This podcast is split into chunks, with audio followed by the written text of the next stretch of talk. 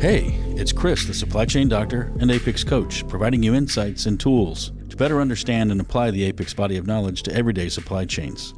In this interview, we spoke with Ken Ackerman, longtime industry practitioner and one of the founders of Warehousing Education and Research Council, or WERC, to learn more about the history of WERC and supply chain management in general.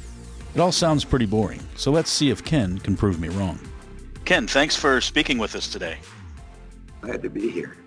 So, Ken, I understand you have a, a very long, long and distinguished career in warehousing, and it dates all the way back to for what I can research before supply chain management was even a term. Can you take us back to your beginning and kind of how you got in, into warehousing and supply chain management? Uh, just a, a family business. Uh, my dad had purchased a small town trucking and storage business. He got out of the trucking side of it and was building the warehousing side. I was a little squeamish about getting into a family business situation. I didn't like the idea, but I was persuaded uh, to get 100 miles away from where my dad was and to try it. So uh, I came to Columbus after uh, Army duty and started managing a branch of my dad's company. Gradually, then my dad wanted to phase out, and I phased in. That simple.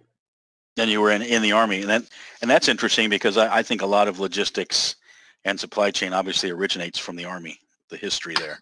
Well, there there were quite a few decades when military service was not an option, and, and if you were physically fit, you were in. I didn't really want to be in. I think most people didn't, but I ended up having a wonderful time. I just had two years, and most of that time in Washington. You've got an interesting academic background for supply chain. So you, my research is correct. You you went to Princeton undergrad, yes. and then Har- Harvard MBA, which is fairly fairly high level for for a typical supply chain person. How how did you get into supply chain from that background? Because, uh, well, as you say, we didn't have supply chain. I got into warehousing because my dad persuaded me to go to work in the business that, that he had acquired. Uh, that's how it happened. And, and I could say that the biggest reason that I went wanted to go to get an MBA was to not be trapped into a family business, to have the option of either going into it or not going into it. So you went basically to, to be kind of groomed as the leader of the, the family business? And because those are business schools, right? Princeton and uh, well, no, Princeton's not a business school. Oh, it's not. Princeton's very much a liberal arts school, and uh, I, I, can't give you any good reason why I went to Princeton and say that it's a kind of very beautiful campus and it would be very prestigious to get there. But like most high school kids, uh, the decision was haphazard. It's a good guess, Anyhow, nobody nobody did wrong for going to Princeton for sure. Yeah, isn't that isn't that where uh, Jeff Bezos he went to Princeton as well? yes, he did. Yes, he's now been voted the the most outstanding living alumnus. Between you and Jeff, you've got the market cornered on logisticians from uh, from Princeton. How about that? So he's he's had a big influence. So, so your job was with what I saw you, you ran or you're the CEO or president of Distribution Centers Incorporated. Was that your family business or that was a different business? No, that was the family business. Yes. Okay. So that's where you, you started, you went to school, you came back and then you eventually ran that organization. Went to school, went to the army, which oh, the army, the army. Everybody correct. did coming out of school in those years. And then coming out of the Army uh, in Washington, I moved to Columbus, which was actually a branch of the family business. We then made Columbus the headquarters of it, and we grew it. And Columbus, that's where you're from, so that that comes back uh, in a couple more questions. But so then after that, I guess you sold the business, or we actually, it's a complicated thing, but somewhere in my early 40s, I formed the opinion that I wanted to get out of corporate life before age 50. We had an outside board. You have to be very careful how you do this. I told my board members that confidentially I would like to sell the company and, and go do something else. We did not actually sell the company. We liquidated the company and reincorporated it, sold all of the real estate to uh, insurance companies and other investors and then liquidated, which gave me the money to go do something else. Then several years after it was liquidated, the new Distribution Centers Inc. was purchased by Exel, which is now Deutsche Post. That's a big evolution. Exel was very popular for a long time. What'd you do after after that part? After well, I, I made the decision after thinking about various options. I made the decision that what I wanted to do was to get into management consulting. And within a month or two after uh, the liquidation was pretty well underway, I got hired by what was then called Coopers and Lybrand, which is now uh, PwC, Price Waterhouse. Yeah, Price Waterhouse. Uh, sure. But at that time, it was Coopers and Lybrand, and they had almost no talent anywhere in the logistics area. So uh, they wanted me because they they knew that I had some some talent in this area. So uh, I I went straight to work for them. And that's interesting. I know the late 90s, early 2000s, Coopers and Lybrand, they had a very good logistics c- consulting company. I don't know if it was called Systicon or they had some great Systicon. Yes, Systicon was was a in Atlanta. Well, you're from Atlanta. Yes, sir. It, it was a business started by a bunch of Atlanta guys, and then they sold their practice to Coopers and Lybrand, and that happened either while I was there or shortly after I left. And uh, those guys who started it, uh, some of them are still good friends of mine. But Coopers was in the logistics business before they acquired Systicon, but Systicon greatly raised their capabilities because they got some real talent with Systicon. Company GAR, G-A-R-R. I don't know if you know them, but they had some affiliations there as well, big into the retail consulting. Yeah, that's ringing a bell faintly, but I, uh, Jim Apple, there were two Jim Apples. Jim Apple Jr. was one of the founders of Systicon. Well, I've stayed very close to. We've done a lot of work together. So I know you not just through random occurrence. It, it's I, I, was active in work WERC for many years, um, mm-hmm. and then uh, obviously you were very much an icon in, in that organization. So, uh, well, so I, I called the meeting to talk about starting it. Well, let me let me so let, I'll talk about that. Let me just give a little bit of I did some research here on WERC. So it's okay. it tells me the first organizational meeting was held in June 1977. And, and again, I said I'd come back to this in Columbus, Ohio. So that's why I was interested to hear you're from Columbus. And then it, it said there was a, some surveys were mailed out, those types of things. And then in August 1977, there was a meeting held in Chicago. It goes on from there, which kind of explains why they're based in Chicago now. But then it goes to say WERC was incorporated on September 19th, 1977 in, in Illinois by Paul Solomon, Burr Hupp, Bob Delaney, Lynn Combs, Lyman Combs, and uh, yours truly, Ken Ackerman. So why that's an interesting story. I didn't realize that. I mean, as I said, I'm a past president of, of WERC in locally, but it looks like you were very obviously you're the reason it's it's around. So why was well? Uh, I, let's talk about this guy Burr Hupp. Burr Hupp uh, was a consultant company called Drake Sheahan. His name was in there too. Very prominent in what was then called NCPDM. He was a charter member, a founder of NCPDM, which is what morphed into CSCMP. And I had been noodling over breakfast meetings with two uh, Ohio State professors about why don't we have a professional society for warehousing? We have one for what was then called physical distribution. Why not have one for warehousing? And I was at a conference with Burr in New England, in New Hampshire. And I think over cocktails or something, I told him about the breakfasts we'd had. Burr was a very forceful guy and he kind of poked his index finger in my chest and said, Ken, it's never going to happen over breakfast with professors. Here's how it's got to happen. and he just sort of laid it out. He said, you better find at least a dozen guys or more who are willing to come and sit down in an airport hotel and talk about starting a group. And, and uh, that's what happened in the summer of 77. I called, I found the, enough guys to create sort of a quorum and we went ahead. And, and I was just coming off having gone through the chairs of what's now CSCMP. So I knew something about the process of organizations. Okay, so you were involved with well, you mentioned before NCPDM, which is now CSCMP, before WERC? Oh yeah, I I was uh, chief elected officer of NCPDM in '73. I think it was 73. It was, you know, it's a few years before that. So I knew about doing this. I'd done it before. Yeah, I didn't realize that piece of it. So that does And, explain and a that's lot. one reason why I never went through the chairs of WERC. I really didn't particularly want to. So you did. And You there did was all another guy who's not even may know, and there, uh, Bruce Abels, who we joked, Bruce called him president for life because he was actually the chief elected officer of WERC for several years.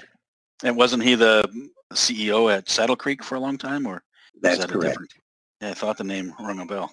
Yeah, I didn't realize you had a, long history with CSCMP as well, or NCPDM as well. So that explains a lot there. So they're they're really not competitive organizations. I, I remember looking at some of the bylaws when you No. guys started that basically said "W- we realize we're not going to compete. we didn't want to be competitive. The guy who ran NCPDM at the time, now long retired, George Gecowets, was a personal friend. He'd been one of my coaches in the whole process. I, he's one of the guys I called and said, hey, George, we're thinking about doing this. What do you think? And he said, I think it's a marvelous idea. I would really support it. And he said, most of the WERC members will probably be guys who report to our members. I said, well, I don't have any problem with that. so, uh, so the last thing we wanted to do was to be positioned as a competitor to NCPDM. Yeah, I saw that in the ini- initial discussions. You know, it was almost like you guys were writing the Declaration of Independence or something. You were trying to frame out. Absolutely. We, we stole all their bylaws. We stole all, everything we could learn from them, but we did not want to be positioned as competing with them. I I know the, the first meeting was in Columbus and that happens to be where you are. So now it all kind of comes clearer to me. No, no, there's another reason. Okay. Uh, see, one of the people at that airport hotel was Bud La Londe of Ohio State University. And Bud, as you know, was one of the th- three or four best known professors in this field at the time with an international reputation. So we wanted to try to have a conference and we didn't know whether we'd have a hundred people at the conference or a thousand people. We, you know, we had no background. So Bud had enough clout at Ohio State University to get their conference center to book the conference with absolutely no knowledge of how big it would be. Most conference centers would kick you out the door if you came to them with a requirement like that. So that's why it was at Ohio State. Not, I didn't have anything to do with it. It was all about La Londe. But that's where your network was probably. So that makes a lot of sense. And I know the, it's, I was looking at the WERC website. Their first annual conference was held at Ohio University, Ohio State University. Ohio State University. Okay. So they have Yes, to update. Ohio. University is a is a much older school in Athens, Ohio. Held Yeah, I didn't- Ohio State in Columbus. website. Then I also noticed, which is near and dear to my heart, 1981, the first WERC had its first seminar in Atlanta and Dallas. And it kind of goes back to what you said. It was called Warehousing Productivity Management. Whenever I see Atlanta, I get excited. Yeah, I, I have no recollection of that Yeah. You know, that's okay. And then the, and then the 83, it, it said the Atlanta and Boston, Northern California, Southern California WERC councils were formed. So that's where I got involved with WERC as, as a WERC council person. Ironically enough, I also know, I don't know if you know Leslie Hansen Harps. Yes, I uh, do. she was it said she was the first female president of WERC i worked with i wrote a publication for WERC not realizing you know her history and she was my editor and I'm, I'm friends with her but i didn't even know she was president until i started researching this interview for you isn't that ironic and I haven't heard her name for ages. Is she still working? Do you stay in touch with her? I don't know. I've, yeah she's uh yeah she lives in uh in the washington dc area i think she's retired i think she's yeah, well, she always was in Washington. but I didn't realize that she, you know, there's a a lot of names and then a lot of history with WERC, but I didn't realize her name was right there on their website. So that's interesting. So you, you, you weren't president or anything of WERC ever? I could have been. I Yeah. said I knew that Bruce wanted to be, and and I didn't have any burning desire to be because I had just done that. So I But was you- delighted to have Bruce do it. Yeah. But I saw you and, and speaking of Bruce, I saw you and he are both lifetime members. I don't know how that happens. That was I didn't have anything to do with that. Well, hopefully that means you don't have to pay dues anymore. I, I'm not sure what that that, is correct. so. No, that's good. That's a, it's a good organization. It's part of it's part of community. You know, that's really what, what a lot of this is about. that's what I try to promote through the, through the podcasts and everything else. So again, you in '73 you were involved with, or the '70s you were involved with uh, NCPDM, and then which is now which was CLM when I knew it, and then now it's CSCMP, and you also have a Distinguished Service Award from them as well. So you're you're well honored. That is correct. Well, I think I got the DSA in 76. It was at about the same time we were starting WERC, maybe 77. But it, it was it was at about the same time that I got the DSA award. It wasn't so looking Ken, for any of those. I, I, did not. I didn't lobby to get it. right. Well, Ken, when you start talking about the '70s, that we're we're talking uh, 50 years ago. That's a long. That's a long history. That's again. I was just back, a child then. of course. That's again back before supply chain management was even a, a term. And you were also involved with organization I'm not familiar with, American Warehouse Association. That, well, that's that... now IWLA, International okay. Warehouse Logistics Association, based in okay. Chicago. It used to be called AWA. I was on, I served as a board member of AWA. I also resigned from AWA in 76. I, and I, before that, I was chair of the state trade association, which you darn near had to duck to not be. It was so tiny that if you stayed in it, you were sooner or later going to be president of it. So IWLA and AWA are the same thing. It just changed its name. I got it. Yeah, a lot of name changes there. So, but you've been involved in a lot of different associations. Were you, you were help? You're instrumental in getting them started as well, or? No, no, no. Uh, AWA was founded in the 1890s. It's one of the oldest trade right. associations yeah. in the country. okay. And, and uh, when they went international, that's when they changed their name and put the I in. Yeah, I've done some things with IWLA. They're a bit smaller of an organization, but you've also got a Distinguished Service and Leadership Award from them, IWLA. Yeah. Yes, I did. You're Mr. Distinguished from everywhere. Well, I would. So, my bio says I'm one, probably one of the few guys that got all three of those. So I was not looking for any of them. yeah, I'm curious how many people there are with all all three. That's interesting. I guess it comes from longevity, longevity and stick to itiveness. So you also do some writing. You've done some writing. Well, I've done writing all my life. Perhaps one of my most time-consuming activities today is continuing to produce a newsletter that's called Warehousing Forum. Uh, it's a subscription newsletter. You have to pay to get it. So if it isn't good, people won't pay. And uh, we're in the middle of, I think, 35, 36 years of life that started you know, back in the 80s. So, so, I do a lot of writing.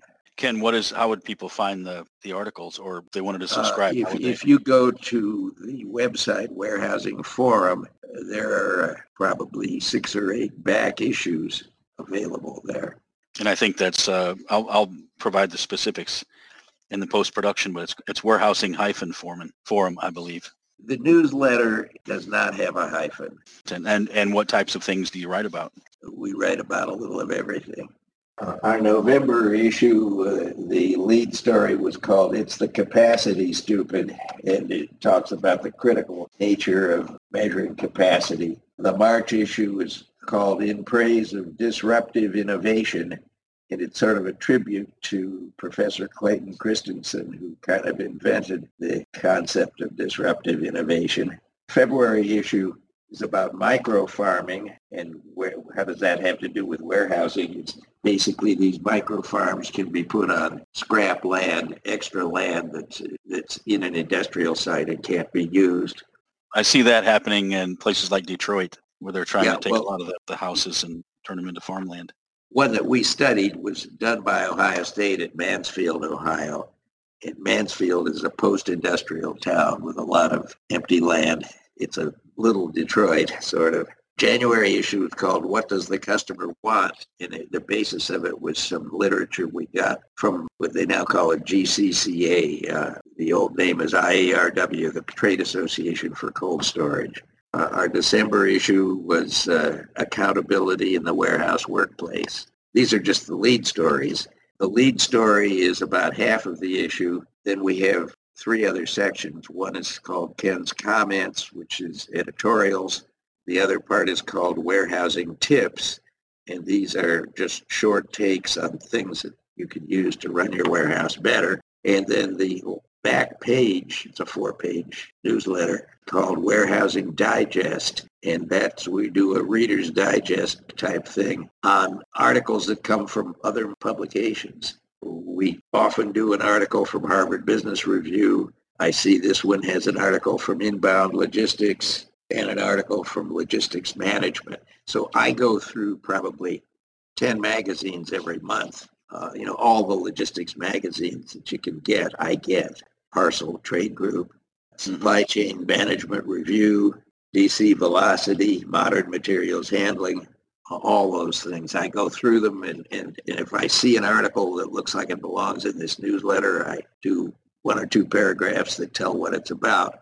So we, when we're trying to sell this publication, we say, first, we don't accept any advertising, so we're not biased. And second, you don't have to read these magazines. We'll read them for you and tell you what in what's worth reading in them. Yeah, that that's an interesting model. It's almost well, it's been a few years since I've been in college, but Cliff Notes were the thing back then. Yeah, you're, you're right. That's interesting model. Oh, hopefully it's successful for you. Well, at least you enjoy doing it. Well, I do. Well, see, when I knew Leslie Harp, she was involved in another newsletter that I edited for a number of years. And uh, I can't remember the name of it now her boss was a guy named Warren Blanding, who was one of the 13 people who started NCPDM.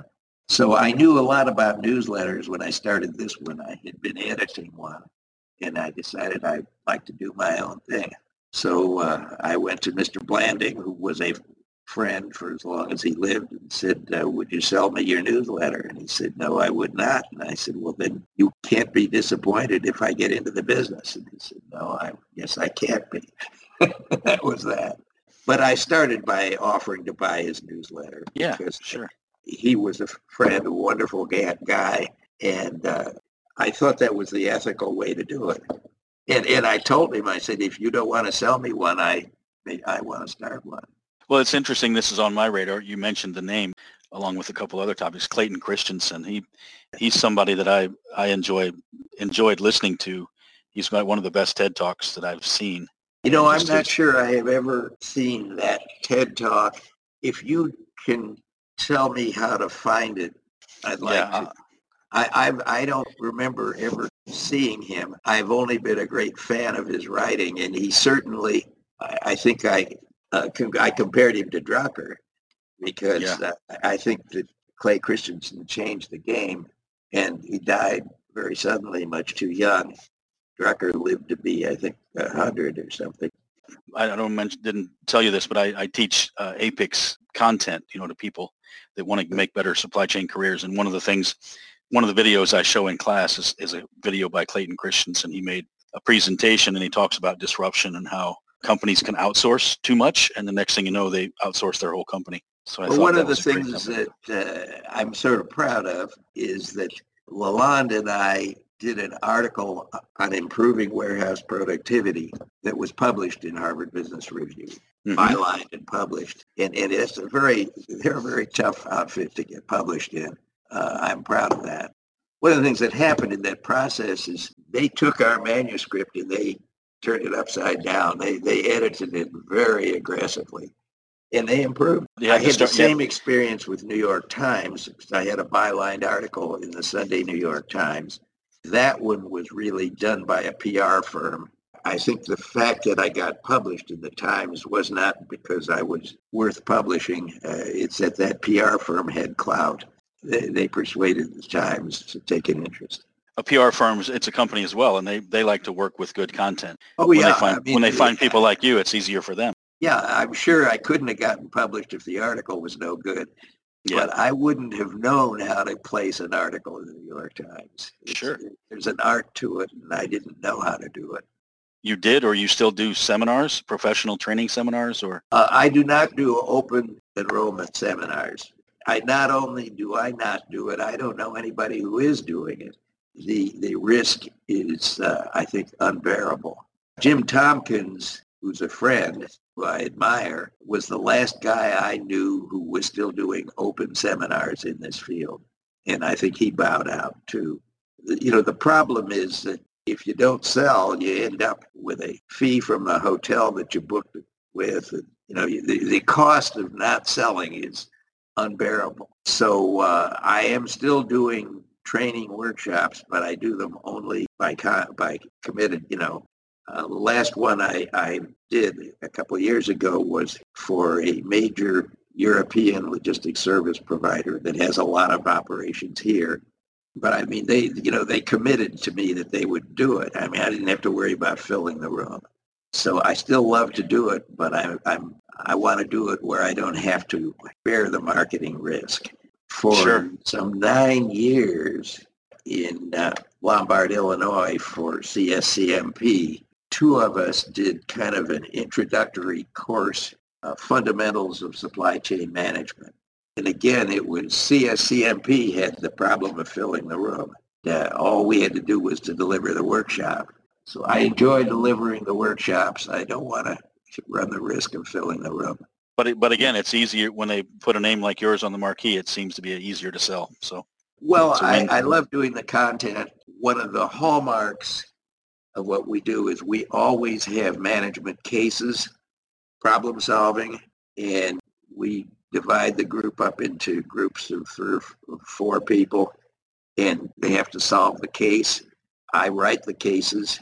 They are simplified versions of the kind of case material that you might see at Harvard, but much simpler because our audience is not Harvard students. They're warehouse supervisors. And you can't throw a, a Harvard case at most warehouse supervisors. It's just not going to work. exactly, So- you're right. Yeah, different audience. You had mentioned Jim Tompkins. He's a he's a staple in the warehousing industry. I I actually worked for him. That's where I got my start in warehousing. Really? I I, I admire Jim. Sounds to me, if I'm reading right, that he's stepping aside. He's appointed a new CEO. Is that correct? yeah, I think Denny McKnight. Uh, he's the new CEO, but they, they're into robotics now, doing a lot of different things. No, I, I admire Jim. He, he is a very talented guy. Of course, he's a former engineering professor. Industrial engineer. Yeah, I think it was NC State, or he had some affiliation with Ohio. I'm not sure, but um, Well, I Yeah. associate him with Chicago for some reason. Chicago. But Well, I yeah, don't that's know that he ever was here, but he, I know that. Well, I know this. He's from Chicago. He talks like Chicago. the reason I it, it keyed on me when you said that is he, he had an influence obviously on me hiring me into the profession that I love and enjoy today and then also he was a big writer he enjoyed writing and that's kind of where I picked up some of that my affinity for writing as well Well, I have some of his work. He's he is a very capable guy, and Sure. he's built a giant consulting firm. a lot of people in the warehousing space have crossed through his organization you're pretty active as well in the community I mean I was looking at your website and your LinkedIn profile and and you don't stop just with supply chain you're pretty involved everywhere? Well, sometimes I just didn't duck when I was we're trying to draft somebody. Of the community activities that you'll see on my bio, I guess the one that I have the greatest pride is that we started a new school. And, and that's a horrible undertaking. It's ver- uh, you, you can understand why not many new schools are started. We find out how hard it is to start one. It's a pre-K through 12 independent preparatory school. It was at the we Wellington School Yes. And when we decided to try to start it, there was a monopoly. There was a, an all-boys school called Columbus Academy that was started in 1910. And there was Columbus School for Girls started in the 1890s.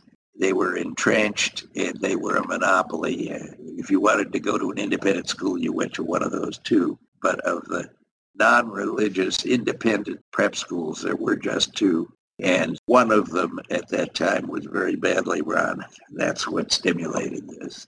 Well, I guess anything, if you're making the community better, you're making it better for everybody, yourself Well, included. yeah, we, we broke a monopoly and we created it. And we were the first co-ed because we started out being co-ed.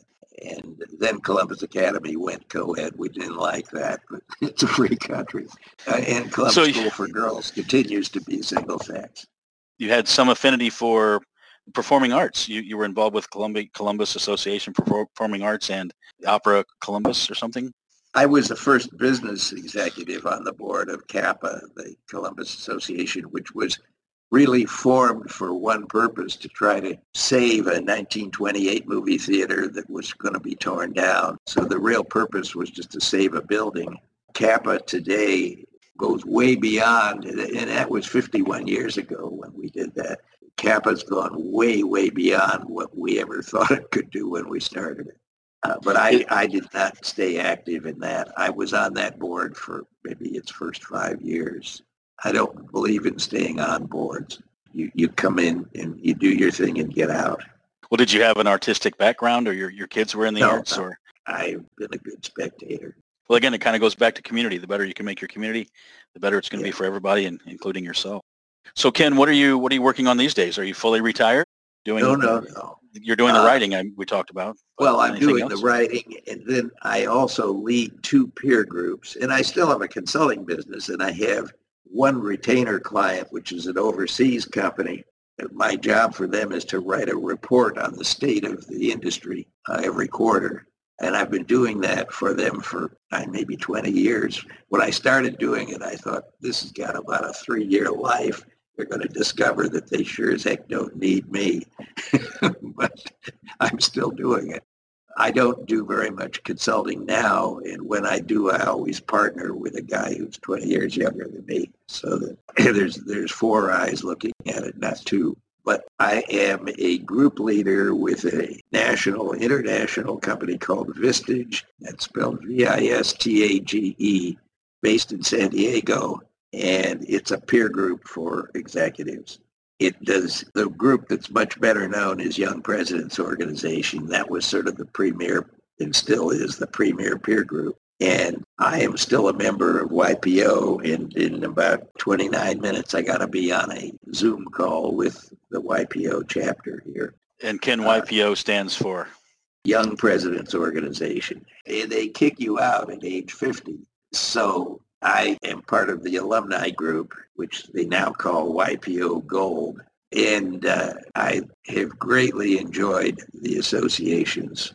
The Columbus YPO chapter includes the guy who started Cardinal Health, which is the largest corporation in Ohio, as well as the guy who started L Brands. And if you saw the business news today, that guy just retired. He was the longest serving chief executive of any New York Stock Exchange company.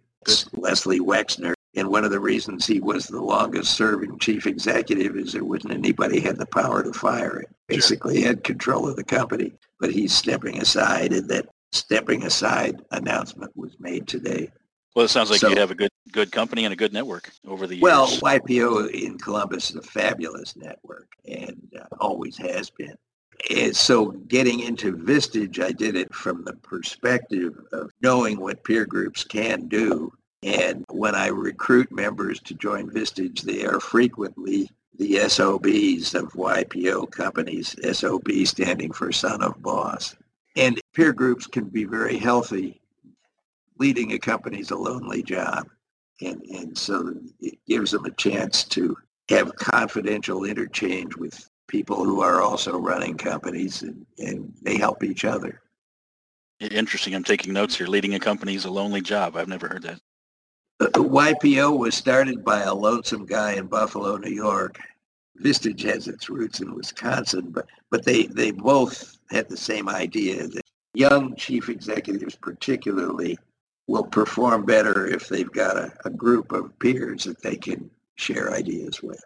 So you seem to have a good characteristic for what I encourage young people to do is is networking, establishing a good network. So, absolutely, Ken, one of the things I like to to conclude on my whenever I talk to somebody is get their perspective on maybe future of careers in supply chain, whether it's it's guidance for new students going to university that maybe would should consider getting a supply chain management degree, or even more experienced professionals that are considering a career change into supply chain management. Do you have any perspective or any guidance on, on anything like that? Well, I think you can do both. You know, uh, th- there was no such thing as supply chain when I got into business. There weren't any courses. There weren't. There wasn't physical distribution hadn't been invented yet, so I didn't study it. Uh, I took a transportation course at Harvard, That was as close as it got. Jim Heskett, who brought logistics to Harvard, is now retired in Florida. Jim was teaching at Ohio State before Harvard, and, and I knew him at Ohio State. But the thing that's so fascinating about this field is that guys that are my age couldn't have studied in this because there wasn't anything taught in it. So mm-hmm. uh, we jumped into it sort of mid-career. I, I think the key thing about supply chain is it's a bridge building activity. It is the bridge between other disciplines. You can say it's the bridge between manufacturing and marketing. There was a guy who went, was very active with what was then called NCPDM. This goes way back. He was at Kodak and he said, it's my job to tell the guys in manufacturing how many cameras to assemble. It's my job to figure out what the marketing guys can sell. And knowing that marketing guys are all bullshit artists, I, I take what they tell me, go through uh, various things that I have collected on, on uh, metrics, and then I go to manufacturing and say, here's how many cameras you should really build or how much film you should make or something.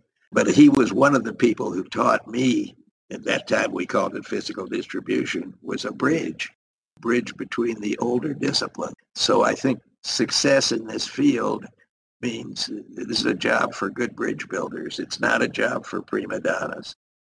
There's my topic right there, my header. It's a job for bridge builders. I like that. Yeah, I can't. I can't go back. Ken, I can't go back 50 years. I can probably go back 25. But I tell people when I was in university, logistics was a chapter in a marketing book. Well, the the department at Ohio State is called marketing and logistics still today, and for most of the time, the marketing guys dominate. Walter Zinn, who you may have heard of. Well, first Bud was the first logistics guy. Bud La Londe was the first logistics guy to chair that department. Zinn was the second. And now I think it's back in the hands of the marketing guys again.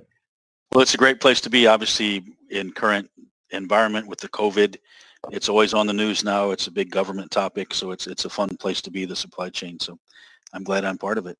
Yeah, and the journalists get, I think this idea that the supply chain is breaking down, I don't believe any of that. The, the journalists get, they get overexcited through this peer group activity, I have a guy who's with a one of the larger multi-city, multi-state public warehouses.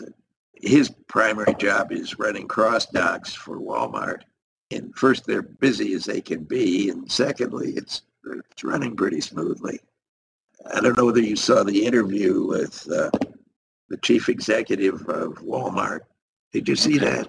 No, I'll have to watch for it. I'll look for it. Well, it's it's so old. You could, I'm sure that Walmart yeah. has it archived. But he said, this was on the Today Show early morning. He said, last week we handled enough toilet paper to provide a roll of toilet paper for everybody in the United States. he said, we got it done very smoothly. so I think the press likes to carry on about the supply chain is broken. I just don't believe it. Well, it was interesting about six months ago, Ken, I, I used to tweet whenever I heard somebody on the news talk about supply chain, you know, whether it was a press release or a, anything, uh, and, and I'd tweet about once every two weeks. Now I could tweet two or three times a day when somebody says supply chain. So it's it's the hot yeah. topic. I was interviewed by a journalist several years ago, and he said, wonderful journalist question, well, what's the difference between supply chain, logistics, and physical distribution? And I was kind of stumbling around trying to figure out the best way to answer him when he said, well, isn't it all about moving stuff? And I said, that's brilliant. Yeah, that's what it's about. I, I, thought that was just absolutely brilliant. When I used to travel on planes, I would tell people I'm in supply chain. They'd say, what's that? And I'd say, have you ever bought anything? And I would say, then you're part of the supply chain. You know, if they said yes. So well, yeah the function has been done since the beginning of time. It, it took professors and consultants to figure out how to put language around it and to identify it as a separate task within corporate America. That's that's what changed. The function was always done. Yeah, it's but just a matter try, of doing try it. Try this next time next time you're sharing ideas, teaching or whatever, the two words moving stuff are kind of simple words, but isn't that really what it is? Yeah, that's why I, worked for somebody once. They said that we're basically just moving boxes around. So it's, that's the same thing as Yeah. stuff.